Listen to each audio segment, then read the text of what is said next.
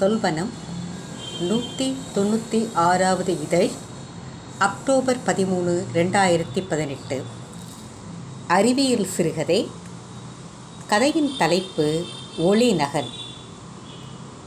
எழுதியவர் பானுமதி நடராஜன். வாசிப்பவர் பானுமதி நடராஜன். அவன் மயக்கத்தில் இருந்தான். காற்றில் நலுங்கும் சுடர் போல உள்ளே ஏதோ ஆடிக்கொண்டிருந்தது. மயக்கத்தில் இருப்பது தானா அல்லது மெல்லிய இழையாக பிரியும் உணர்வா? உணர்வுகளில் இத்தனை வகைமை ஒரே நேரத்தில் ஏற்படுமா? ஒன்றை விஞ்சி ஒன்று மேல் எழுகையில் அவன் ஏதோ ஒன்று வெடித்து சிதறுவதை பார்த்தான். அதன் உச்சமான வலியில் அவன் அலறினான். உடனே சிரித்தான். அவனை யாரோ படுக்கையில் எழுப்பி உட்கார வைத்தார்கள். அந்த இடம் மருத்துவ வளாகத்தின் computational neuroscience and neuroinformatics துறை. அதன் ஏழாவது கீழ்தளத்தில் நினைவு பதிவேற்றத்திற்கான இரு கட்டடங்கள் செயல்பட்டு கொண்டிருந்தன. கண்ணிற்கு தெரியாமல் காம்பேட் ரோபோக்கள் அவைகளை சுற்றி வந்து கொண்டிருந்தன. அவன் படுக்கையை சுற்றி மெதுவான பேச்சுக்குரல்கள் கேட்டன. அவனுக்கு திகைப்பாக இருந்தது. எந்த இடத்தில் இருக்கிறேன்? எப்படி இங்கு வந்தேன் என்று குழம்பினான். இனிமையான சுவையான பழச்சாறு கொடுக்கப்பட்டது அவனுக்கு. தன்னை நோக்கி புன்னகைக்கும் இந்த இளைஞனை இதுவரை பார்த்ததில்லையே. தனக்கு மனப்பிறழ்வு ஏற்பட்டு விட்டதோ என அனிச்சையாக கைகளால் தலையை பிடித்து கொண்டான்.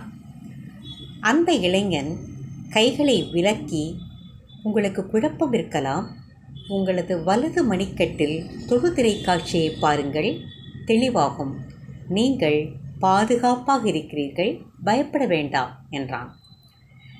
எண்ணங்கள் திரையில் தோன்றுவதையும் பேச்சுக்கள் பதிவாகி இருப்பதையும் அவன் சற்று முன்னர் நடந்து கொண்டிருந்த ரங்கநாத திருவையும் தன்னையும் அந்த தொழுதிரையில் பார்ப்பது அவனுக்கு பரவசமாக இருந்தது.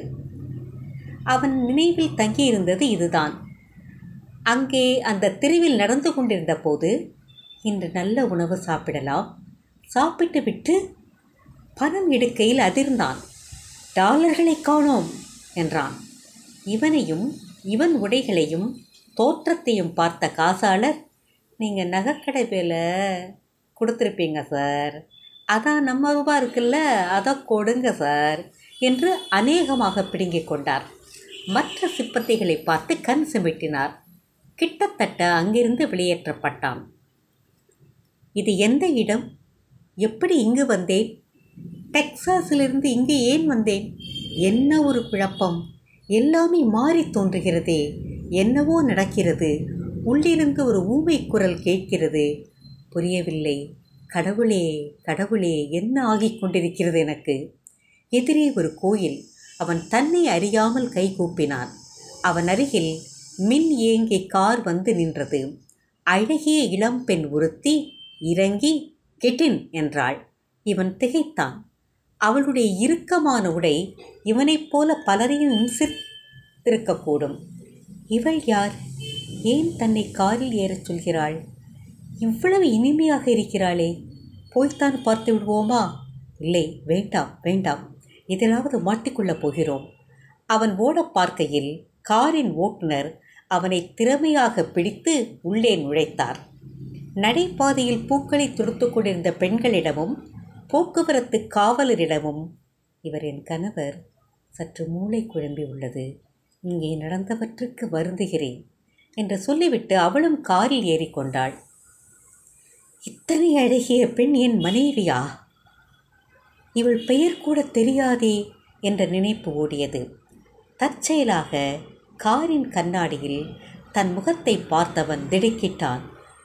Oh, this is not me என்ற ஓலத்துடன் காருக்குள்ளேயே சரிந்து மயங்கினான். தொடு திரை அணைந்தது. இப்போது அந்த இளைஞனுடன் ஒரு பெண்ணும் நின்றிருந்தாள். அவளும் அவனை நட்புடன் பார்த்து சிரித்தாள். இவன் பேச முயற்சி செய்தான். ஆனால் நாக்கு ஒட்டிக்கொண்டு ஒத்துழைக்க மறுத்தது. அந்த மயக்கம் எதனால் என்று மனம் மருண்டது. நாங்கள் மருத்துவ ஆய்வாளர்கள், நீங்கள் சென்னையில் இருக்கிறீர்கள், நான் மணி, இவர்கள் கவிதா, உடம்பை நன்றாக வைத்திருக்கிறீர்கள். இரத்தத்தில் எந்த போதைப் பொருளும் இல்லை.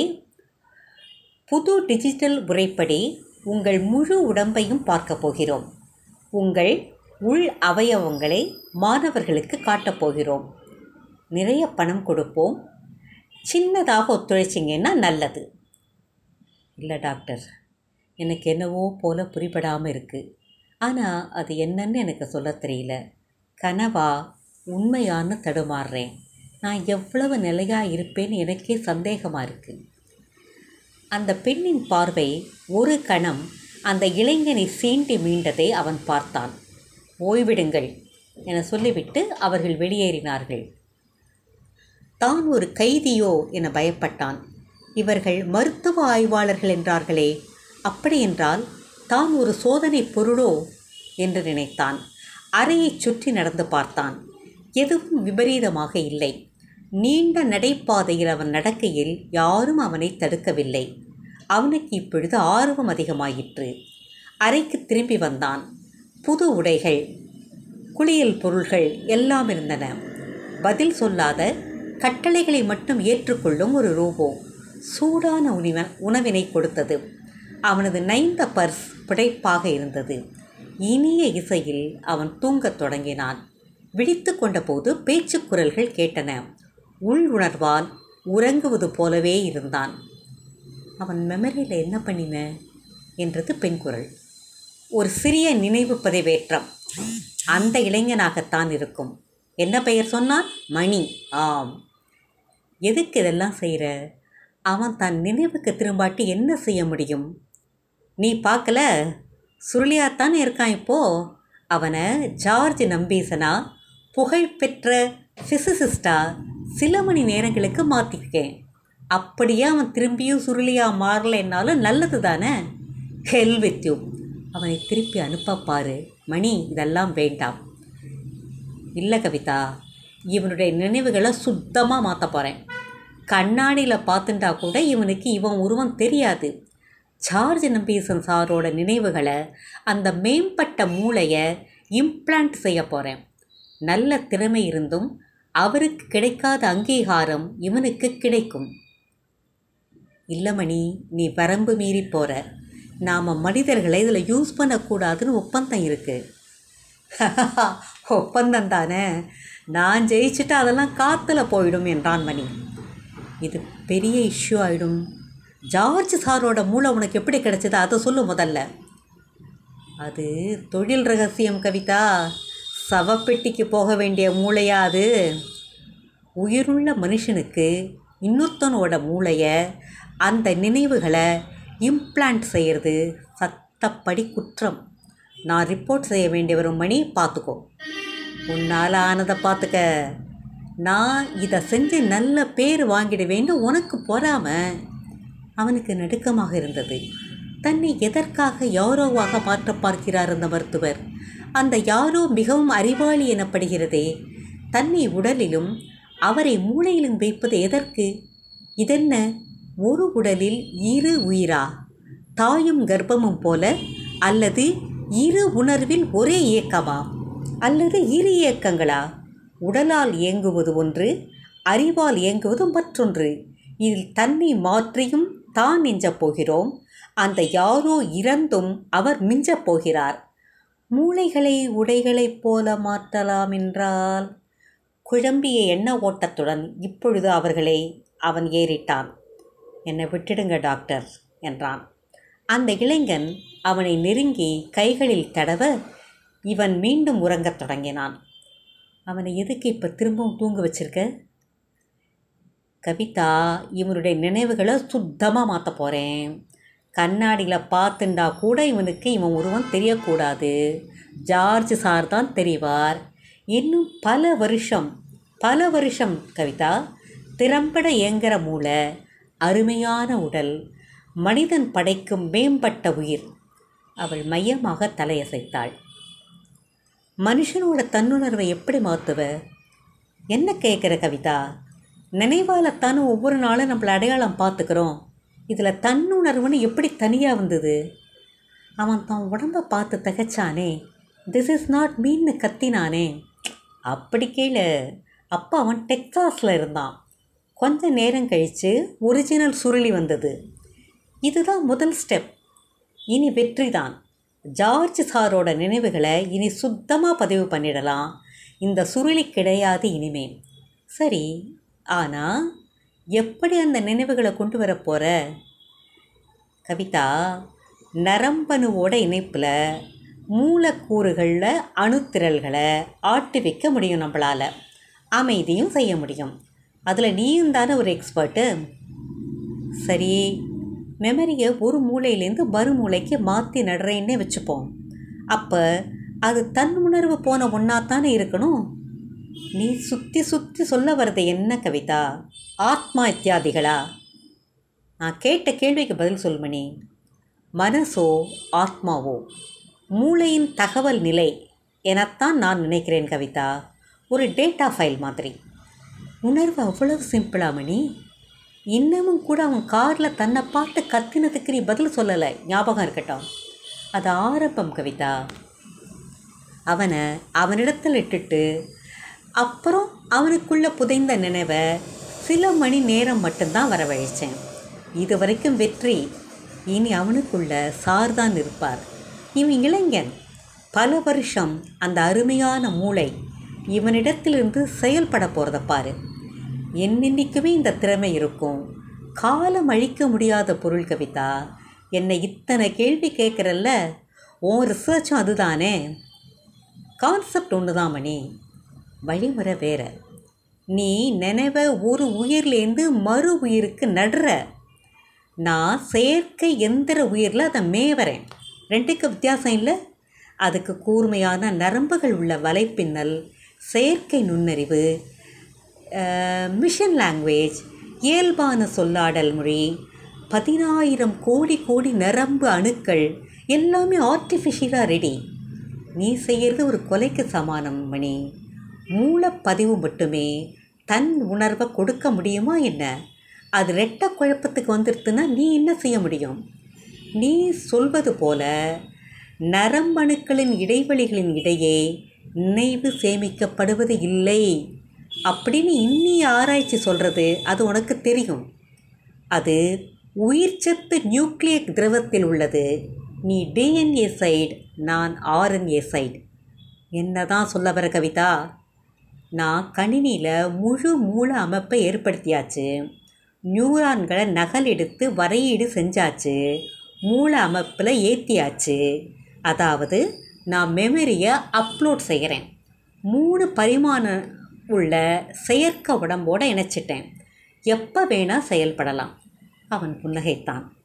ஆல் த பெஸ்ட் என்றான். சுருளி இப்பொழுது பேசும் பாஷையே மாறிவிட்டது. ராபர்ட் மார்ஷ்குடன் நான் கண்டுபிடித்த கோட்பாடு அவருக்கு பரிசனை தந்தது. அதனால் என்ன என்று பேசிக்கொண்டிருந்தான் அவன். வேளா வேலைக்கு உணவு கொடுக்கப்பட்டது. இதமான நறுமணத்துடன் இயங்கும் குளிர்சாதன வசதி, உடலை உள்வாங்கும் படுக்கை, வகை வகையான உடைகள், பல இயற்பியல் அறிவியலாளரோடு விஆர் உரையாடல்கள். ஆனால் இனம் தெரியாத ஒரு உணர்வு வந்து வந்து போனது. சில நேரங்களில் அவன் தொடர்பில்லாமல் பேசுகையில் பல வெளிநாட்டு அறிஞர்களும் உள்நாட்டு வல்லுநர்களும் விளம்பினாலும் கிரேசி ஜீனியஸ் என்று செல்லமாக கொண்டாடி கொண்டார்கள். சிறப்பாக செயல்திட்டம் வகுக்கப்பட்ட கணினி தன் செயற்கை உடலோடு முற்றிலுமாக பொருந்துவிட்டது. அதற்கு ஒளி நகல் என்று பெயர் வைத்தாள் கவிதா. இரு மருத்துவர்களும் ஜார்ஜ் நம்பீசனாக இருக்கும் சுருளியையும் அந்த இயந்திரத்தையும் சந்திக்க வைத்தார்கள். தன்னைப் போலவே இருக்கும் ஒளிநகலை பார்த்து இவன் திகைத்தான். ஆனால் அவனது வெளித்தோற்றத்தினால் தானும் அவனும் ஒன்று என்று அது முதலில் ஏற்றுக்கொள்ளவில்லை. பேசி பார்த்த பிறகு ஒத்துக்கொண்டது. அவன் அதனிடம் கேள்விகள் கேட்டான். என்ன போல இருக்க? என் உடம்பு ஃபுல்லாகவே உன்ட்ட இருக்கா என்ன? ஆம், உன்னை விட தெளிவாக இருக்குது. என்னோட பிறப்பு உரிமை எல்லாமே உனக்கு கிடைக்குமா? பிறப்பில் என்னடா பெரிய உரிமை? அம்மா, அப்பா, மனைவி, சொத்து, வாரிசு எல்லாம் வாழ்க்கையில் தானே வரும். அப்படின்னா எனக்குன்னு ஒன்றுமே இல்லையா? உனக்கு என்னடா வேண்டும்? நீ ஒரு நகல் தானே. ஜார்ஜ் நம்பீசன், நான் உங்கள்கிட்ட கேட்கல, நான் கவிதாட்ட கேட்குறேன்.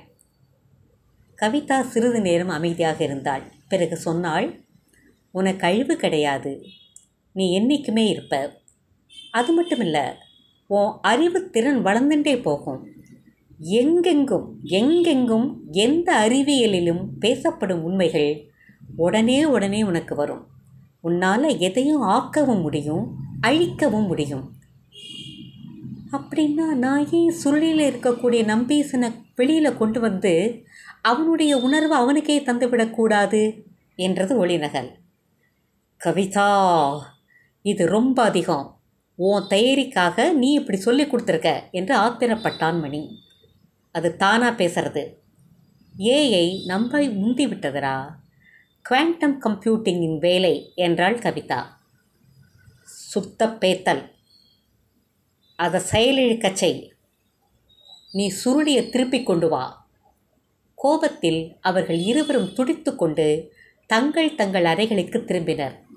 அந்த நேரம் ஒளிநகல் சுருளியின் நம்பீச நினைவுகளை அவசர அவசரமாக அழித்து அவனை வெளியேற்றியும் விட்டது. பூங்கா நிலையத்தை அடைந்த அவன் எதற்கோ காத்திருந்தான்.